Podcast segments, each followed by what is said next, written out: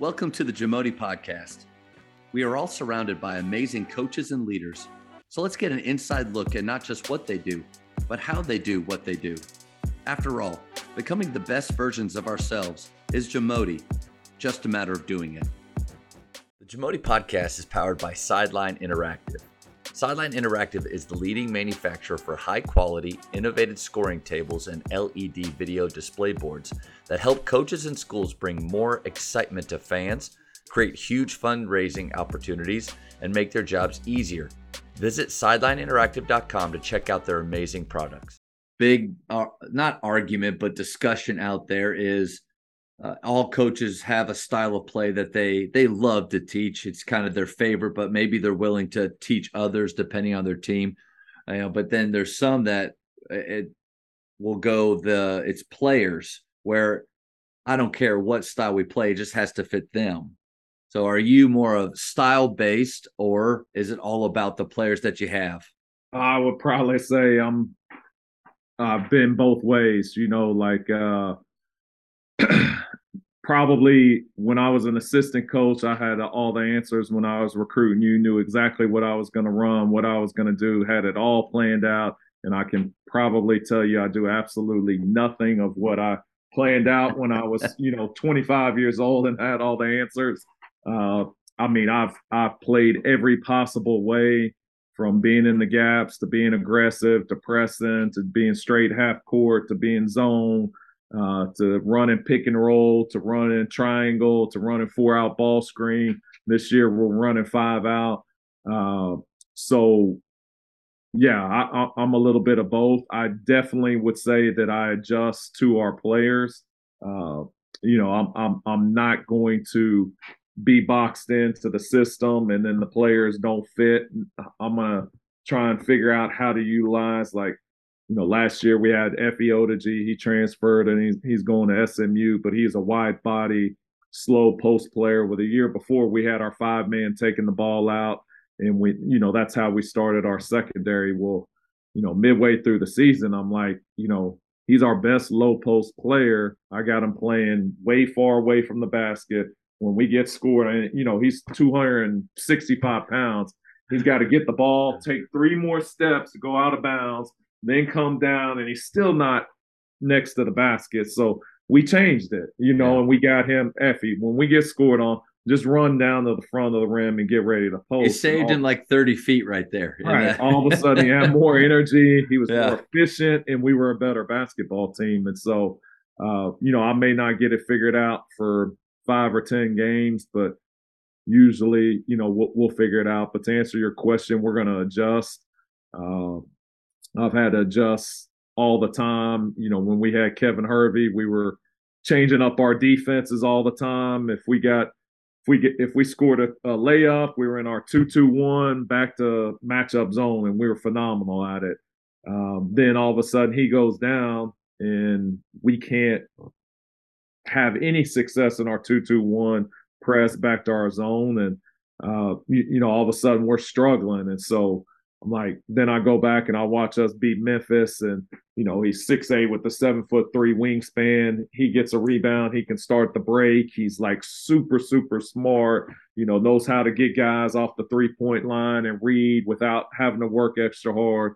And I'm like, well, yeah, we just lost a dude that's really really good, but then you look at our team and we had all these tough dudes left. You know like Jorge Bilbao, Jalen Jones, Drew Charles, Erick Neal and so we just from that point forward, we went straight half court man. And, you know, we lost four in a row from the time he went down, and then we ended up winning like eight of our last 11 mm-hmm. uh, after losing an NBA guy.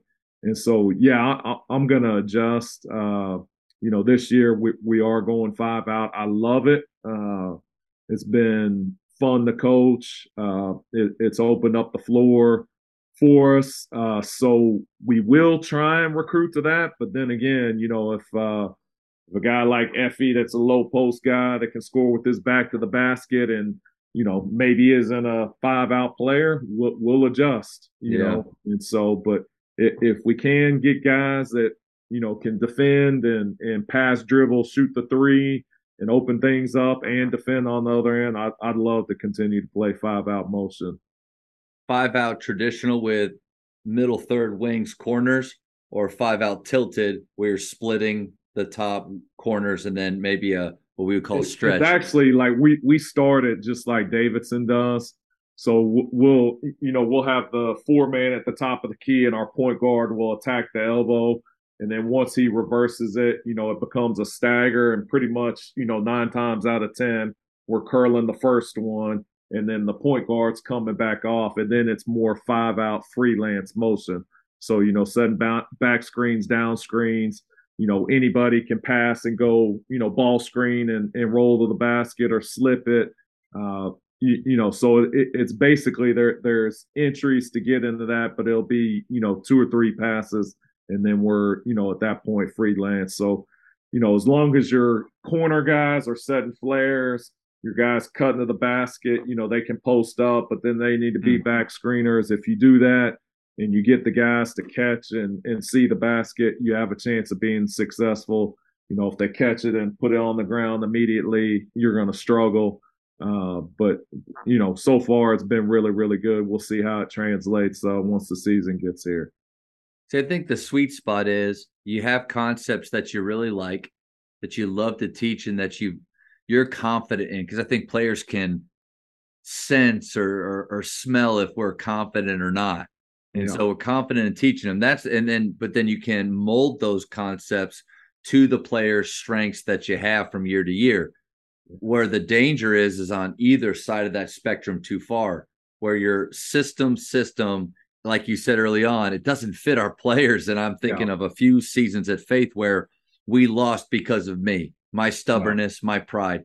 But then the other way, I feel like you you can go too far, which is a team that really has no identity. Yeah. No idea. They they don't know what they hang their hat on, what they do well. And so like you it sounds like what you've done is is the sweet spot of we have our concepts and what we like to do, but man, we're going to make it work to win because that's the ultimate goal and to make you guys successful individually.